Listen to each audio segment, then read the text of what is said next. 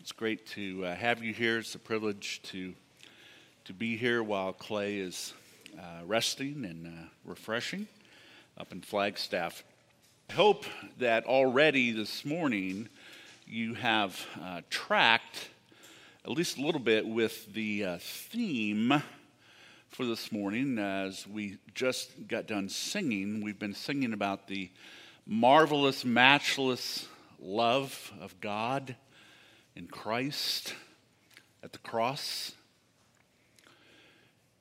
We've also, from redeemed hearts, I trust, genuinely been offering to God our declaration, to Jesus our declaration that we love Him because He first loved us.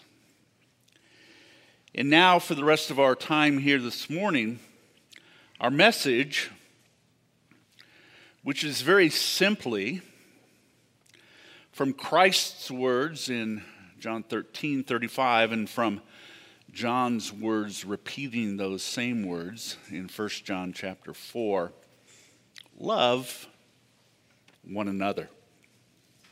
Love one another. And I've chosen this, this topic and this theme focus this morning not at all because I believe that there is a deficiency or a lack or a neglect or a complacency, but precisely because it's true that this church has a, a well deserved reputation inside and outside of these walls as being a church that both loves the truth and has a caring, compassionate love for one another.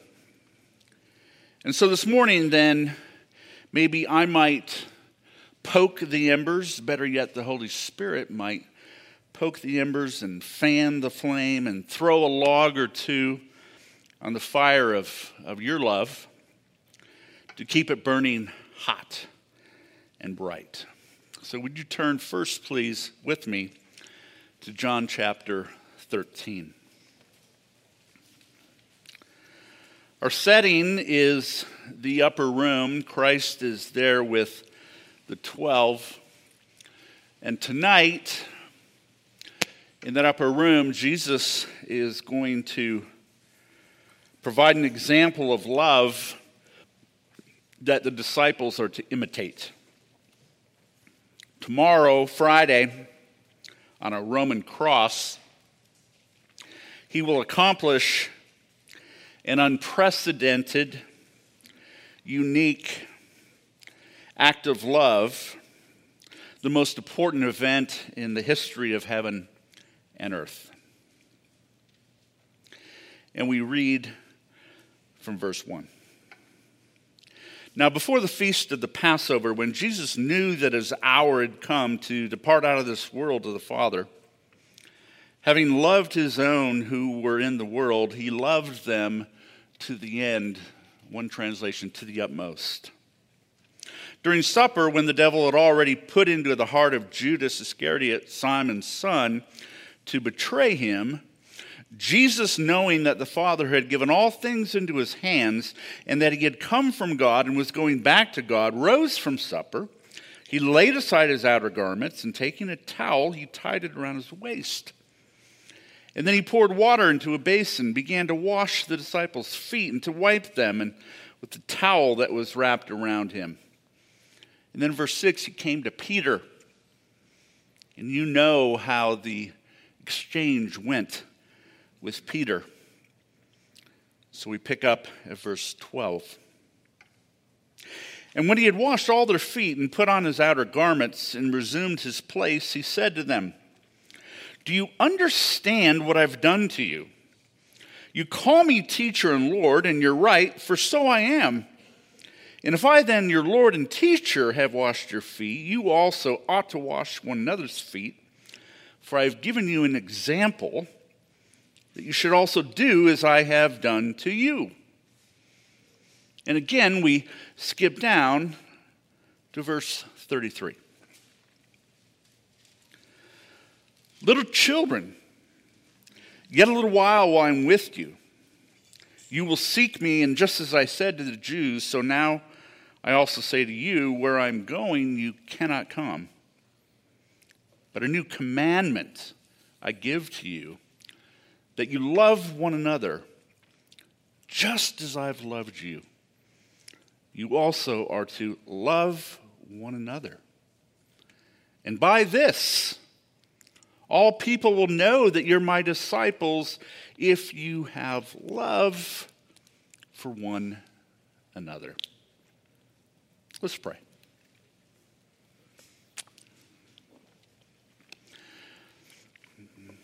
Father, for the rest of this morning, at the beginning, the middle, and the end of our every thought,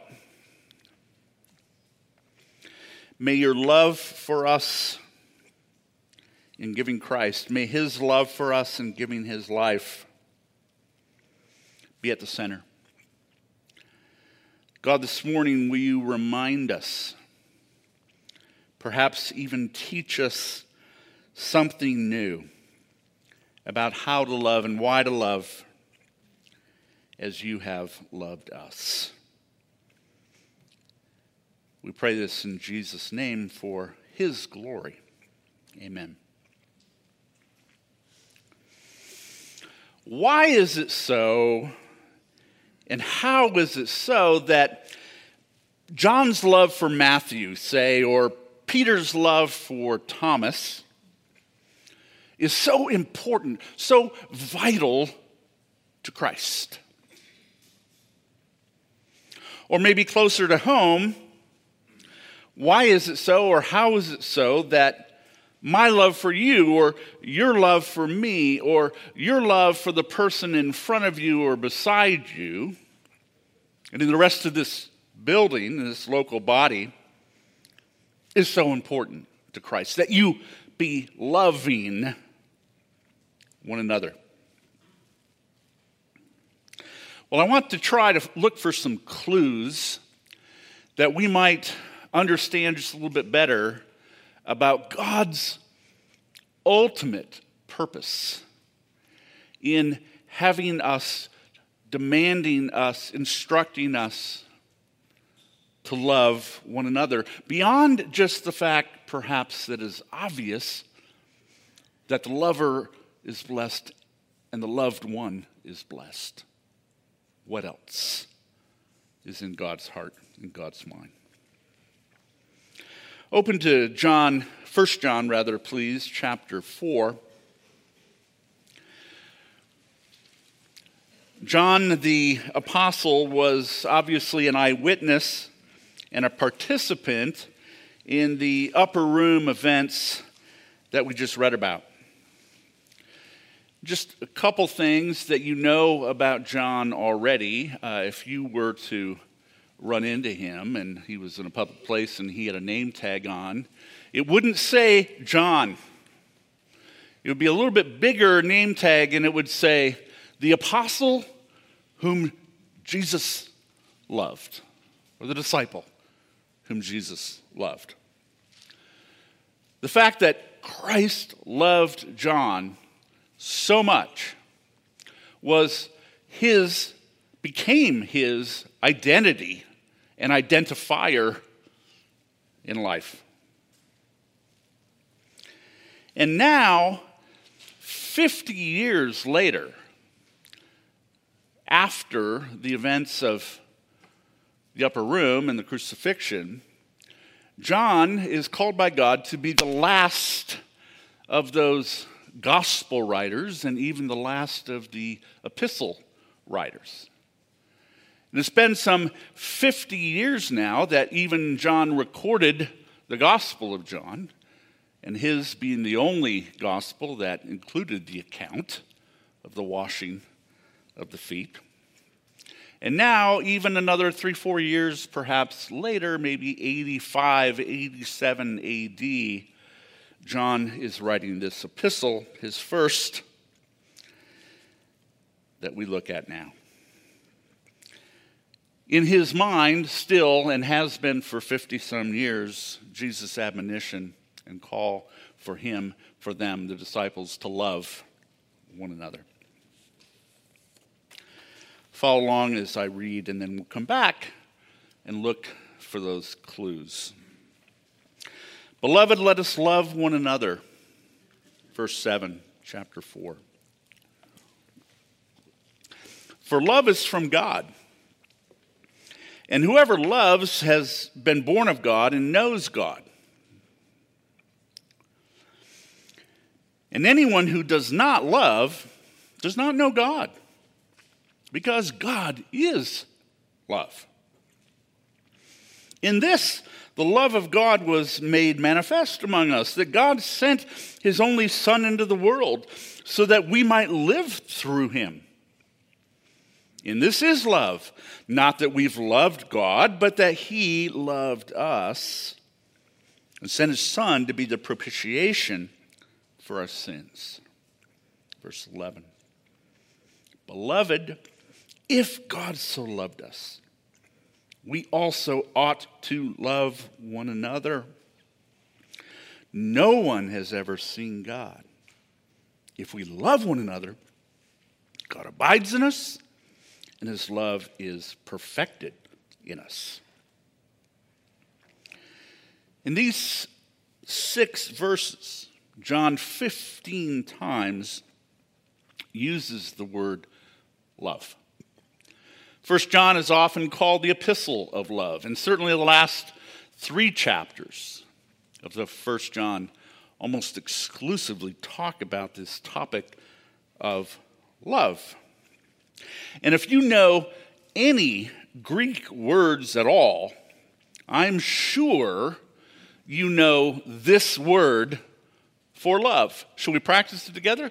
Quiz. The New Testament predominant word, the word that we're talking about here, is agape. The verb form agapao. And so, just for a couple minutes, I'd like to bring to your mind and have you bring to your mind that which you already know about this supernatural, divine, sacrificial, giving, living for, dying for love. Love that God the Father has for God the Son, that the Son has for the Father, that the Holy Spirit has for the Father and the Son, the love that God had for the world in giving His only Son, that the Son had for God's elect in giving His life a ransom a sacrifice, an atonement for sin. This is fruit of the Spirit love. It's patient, kind, no envy, no boasting, no arrogance, never rude, never selfish, never irritable or resentful.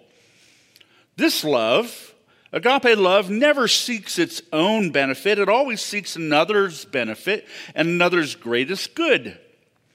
This love always initiates but never expects return in kind.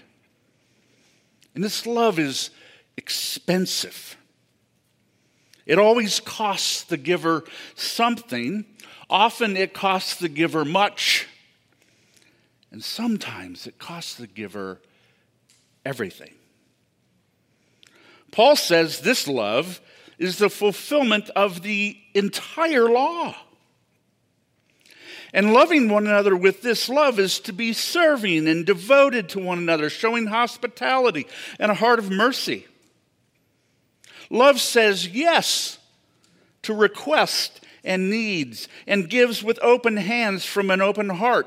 This love does good. It's kind. It shows honor and preference, forgiveness and humility. It prays for one another.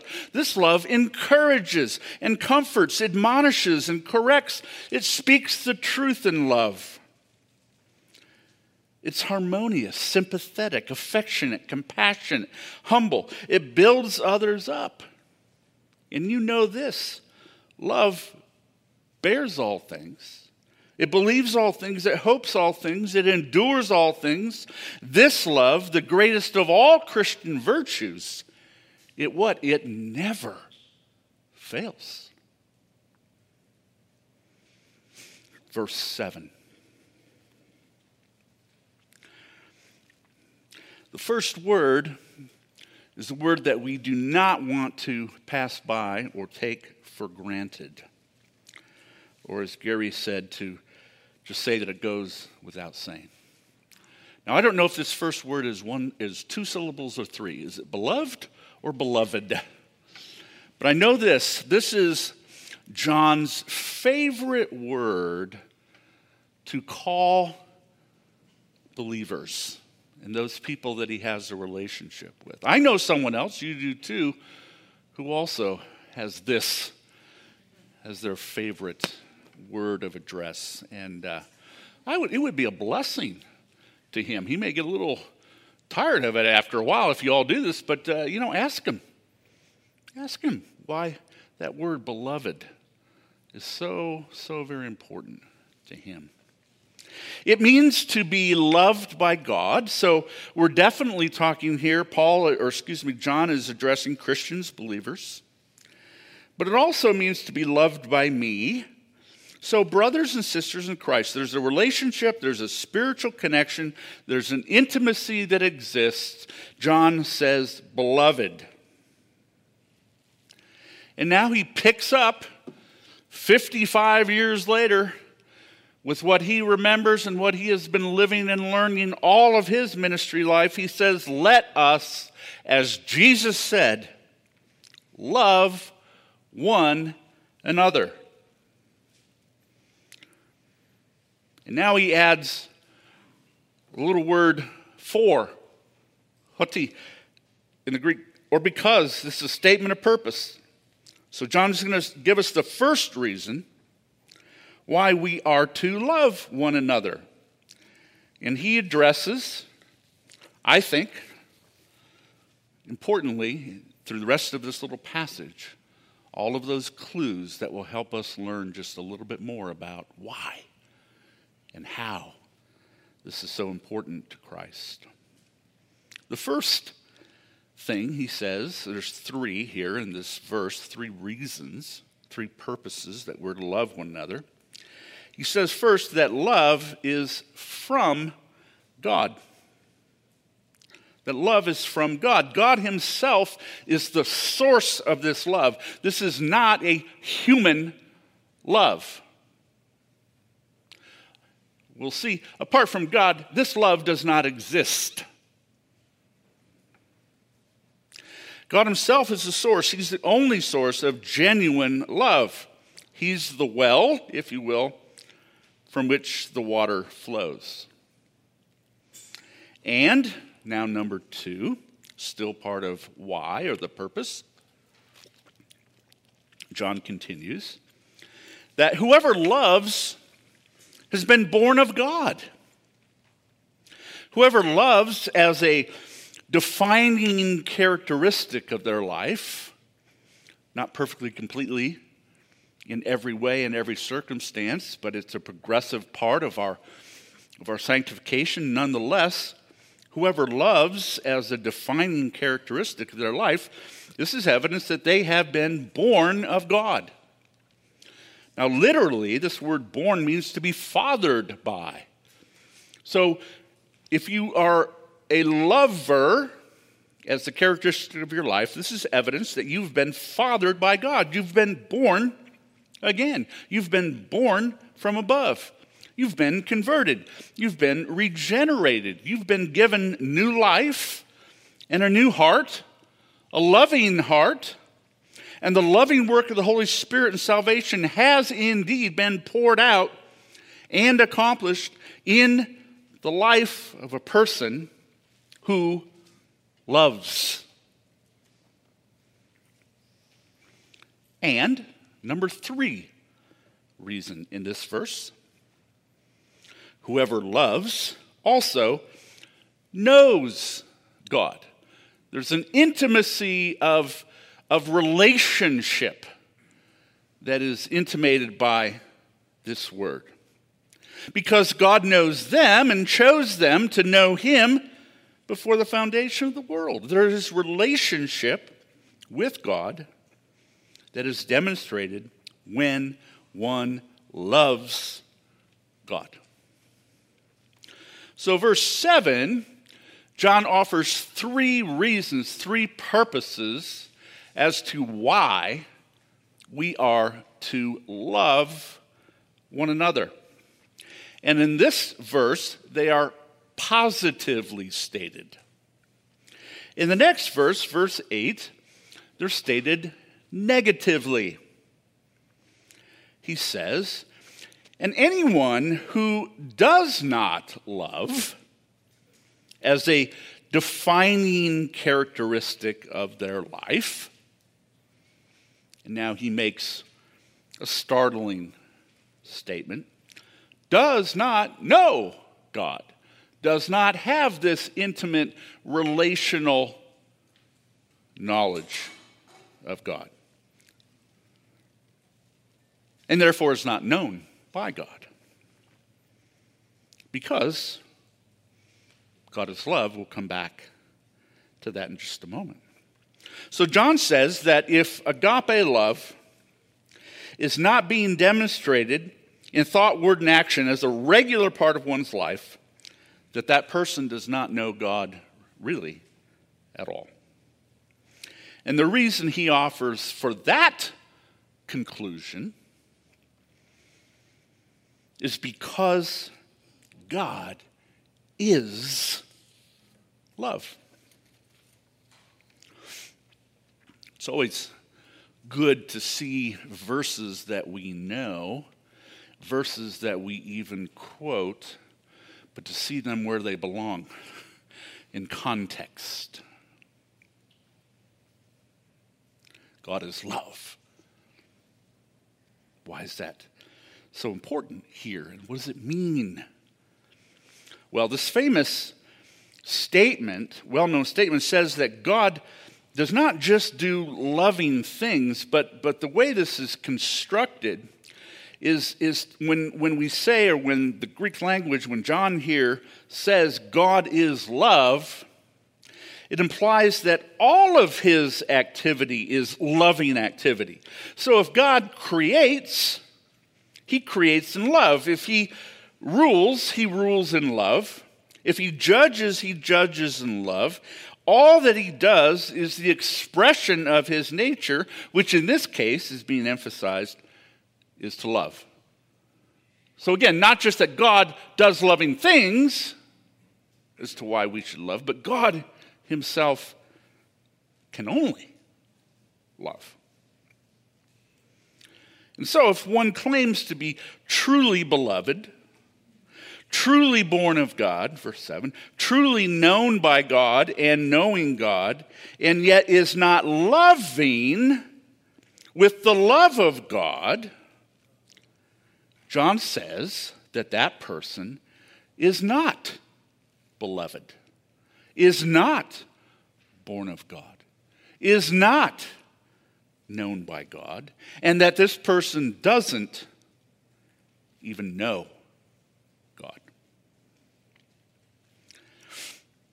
Now, this is not the only verse that uh, I would say is sobering in the New Testament about the evidence of genuine conversion. But this can be a very difficult even frightening verse for some. And so I just want to stop for a moment together and maybe take just a little bit of inventory. Do you love? Do I? How long has it been? A card, a note, a text, a call, a conversation? Maybe some specific prayer, maybe even just a greeting, an embrace, a smile.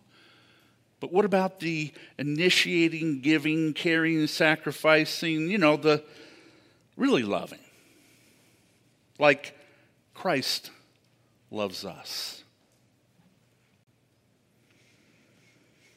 Am I too busy? Am I too distracted to love? one another. You, me, them, her, him. Am I just too selfish? Make a note. God, who? God, what? God, when? Maybe today, maybe this afternoon. While we keep looking at why and how we're to love. Verse 9.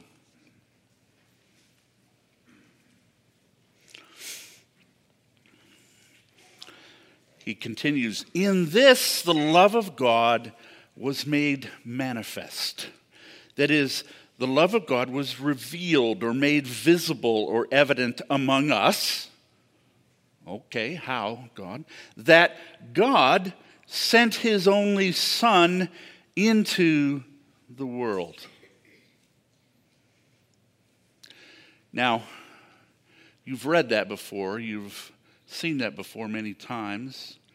You might have even seen that reference at a football game, right? John 3:16. For God so loved the world that he gave his only begotten son that whosoever believes in him would not perish but have everlasting life. God sent his only son. How is that possible if indeed we are his sons and daughters, as scripture clearly teaches? Well, we need to understand what the word only means. Monogenes, often translated only begotten or only born, but it can be a little confusing because it doesn't mean like an only child and there are no others. What it really means is that, that th- th- this word means it's to be one of a kind or uniquely born. And in, in the New Testament, it's reserved for Jesus alone. While all Christians are children of God, Jesus is God's Son in a unique, one of a kind sense. So, in this, the love of God was made manifest among us that God sent his uniquely born Son into the world. Again, another purpose statement. So that his purpose, the Father's purpose in sending and loving, so that we, the beloved, might live through him. Well, there's another several sermons. We'll just say this. First of all, he sent his son so that we might live through him means that first that we would have new life through him. We would have a spiritual birth. We would have eternal life. And then that we would live that eternal life now through him, by his power, and for him to his glory. Verse 10. In this is love. John continues to, to, to build his case and to just give us layer upon layer of truth about love, being loved and loving. If we look deep inside this kind of love to see it and understand it biblically as it truly is, John says, This is what we're going to find. Look into love. In this is love, not anything to do about us having loved God. Agape love, the relationship, the love relationship that we have with God, did not begin with or is dependent upon us. Not that we loved God, but that He loved us. And now John's even going to give us another layer and peel that back and say, let me tell you how he loved us. And he sent his son to be the propitiation for our sins. We don't use that word very often. You shouldn't be frightened of it because you know what it means. Propitiation means to be an appeasement, to be a satisfaction, to be an atoning sacrifice. And doctrinally, God sent his son to be and provide the substitutionary atonement for our sins. And that is the greatest and ultimate of divine love. In the previous chapter, look at 1 John 3:16. John has already said this to his readers, by this we know love. That he Christ laid down his life for us. And we ought to lay down our lives for the brothers.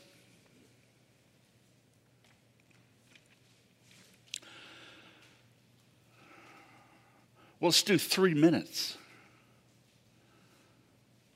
on the substitutionary atonement of Jesus Christ. First, from the Old Testament. Starting in the tabernacle and then into the temple, for hundreds of years, thousands of priests had received from the Israelites untold millions of animals worth of blood. Slaughtered, sacrificed, sprinkled on the altar. Hundreds of years, thousands of priests, millions of animals, untold millions upon millions of sin and sins. And exactly zero None were ever removed, ever expiated, ever forgiven. There was no propitiation of the righteous demands of God. No one became holy even as he is holy. And then get to the Gospels the epistles. The change in numbers one. Perfect, spotless, blameless, qualified Lamb of God, God's own Son, made one perfect, complete sacrifice for all of the sins of all of God's people. Once for all, paying the price, the entire price, the penalty for all time. And every sin for whom Christ sacrificed and died was completely removed, expiated, atoned for, for all time. Removed, how far? As far as the east is from the west, so far as he removed our transgressions from us. Paul says, He made him, Jesus, to be sin for us, so that we might be made the righteousness of God in him. The penalty that we could never pay, Jesus paid it all.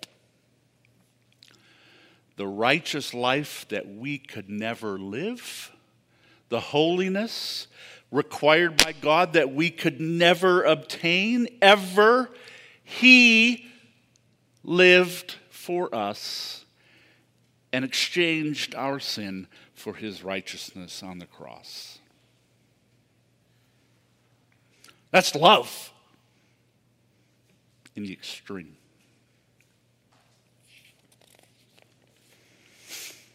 Verse 11. Again, beloved, beloved, if, and it's true, so since God so loved us. We also ought to love one another. You know, this word ought is different than a you must command. But it's not a, mm, it'd really be really nice if you did word. It literally means to owe a debt.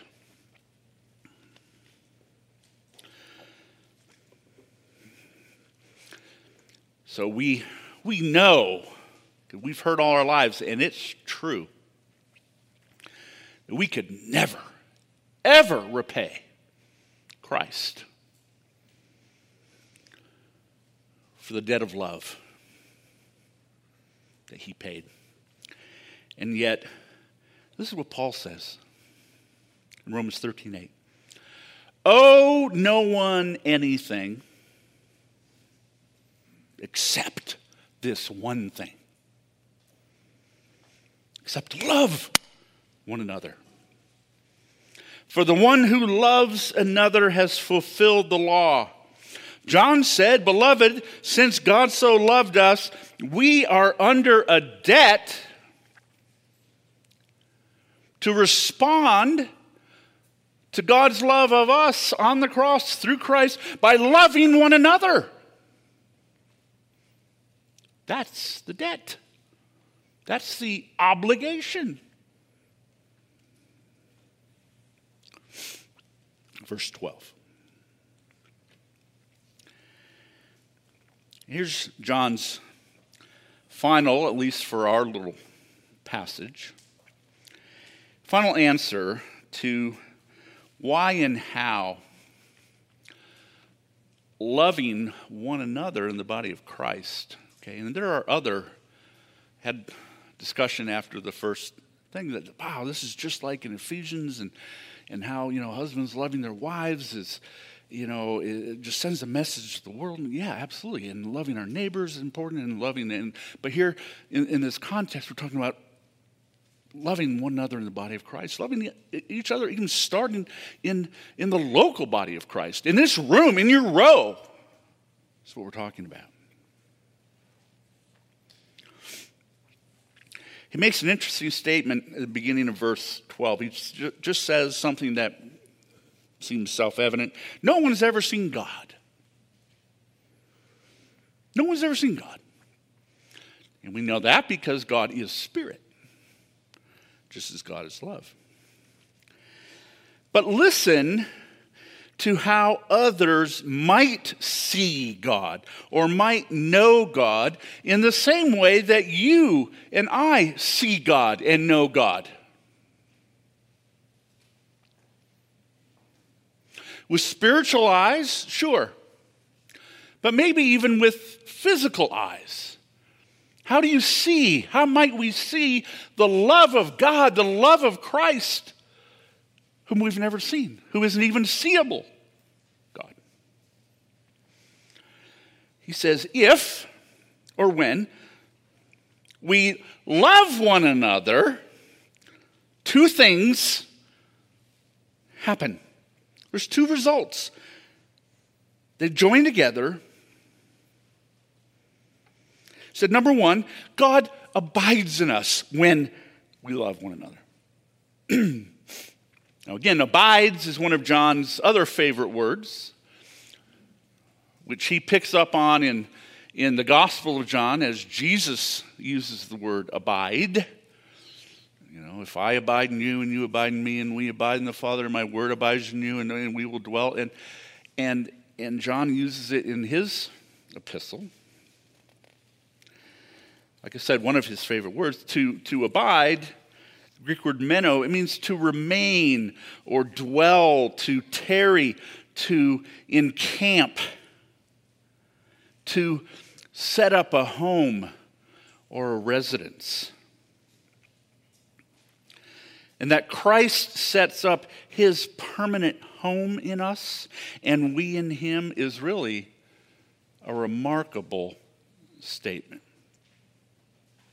Do you believe it? Is it true? And that there is an entrenchment in that living arrangement, he and us and we and him. his love in us. That there's an entrenchment in that living arrangement as we love one another is remarkable as well. John sees the soul of the loved and loving disciple as a dwelling place of the presence and power of God, a dwelling place of the Father, the Son, and the Holy Spirit. Now we finish up John's words here. He continues that when we love each other, God abides in us, and his love, Christ's love, this sacrificial, atoning, saving love, is perfected in us. This is an important word for Christians to know. Perfected. What it means and what it doesn't mean. It means to be made complete, mature, finished, whole. To be perfected is to be filled up in whatever is lacking. And get this to be perfected is to be equipped and fully functional for one's intended purpose or mission. God's love is made fully equipping, fully functional in His people so that we might fulfill our mission our purpose, for Him saving us. Follow this closely as we come to some conclusions. The disciples, the 12, or the 11 in the upper room, they had a mission. They had a purpose. It was a great mission, a great commission, you could say and that was to make other disciples of all nations by living the gospel of the love of Christ and proclaiming the gospel of the love of Christ to everyone and everywhere they went. And front and center, priority one of living the gospel of the love of Christ was to openly be loving one another in the body of Christ. Their genuine love for one another would be a brilliant display of the even greater first love of the cross of Christ. And God would use not just their words, but their lives, and their lives in loving one another, first around that table of 11, and then around the room of 110, and then on Pentecost, and, and the, the number and the permutations would grow. But that love of one another in the body of Christ, Christian to Christian, believer to believer, beloved to beloved, would be used by God in the unbelieving world's life to draw men and women to the gospel of love that Christ had for them, and He would grant repentance and faith and new life and would birth new beloveds, new disciples. And those new disciples, those new beloveds gathered into the universal body of Christ and local expressions of that body of Christ. God would use the disciples' love for one another to greatly multiply and adorn God's gospel love to them, to the believers. That they would be built up in the faith, that they themselves would be equipped and completed for their mission, which is the same mission and the same mission that we have to go into the world, to all nations, and make disciples by living the gospel, loving one another, and proclaiming the truth of the gospel.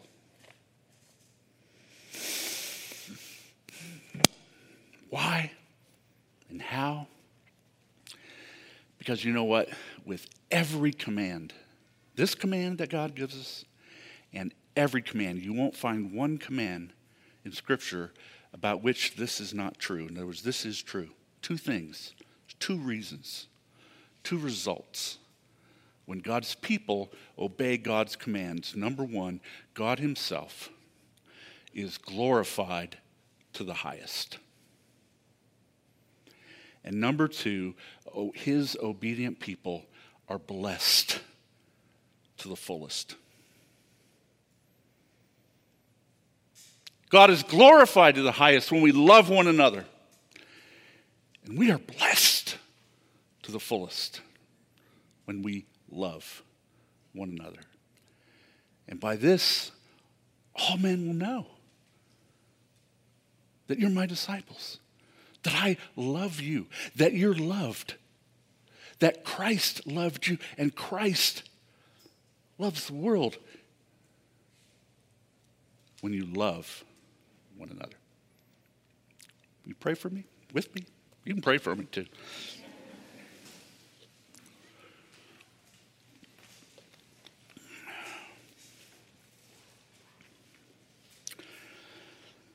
Oh, Father, how deep, how vast your love for us to give your uniquely born Son. Lord Jesus, how incomprehensible your love for us that while we were still sinners, still your enemies, you died for us. Paid the price on our behalf. Would you stir up our love? Would you accept now our praise in song and prayer as a sacrifice of worship? Would you accept our love of one another as love for you? And may we be a sweet, sweet sound in your ears to the glory of our Savior, we pray. Amen. Who shall separate us from the love of Christ? Shall tribulation or distress or persecution or famine or nakedness or danger or sword? No. No. In all these things, we're more than conquerors through him who loved us.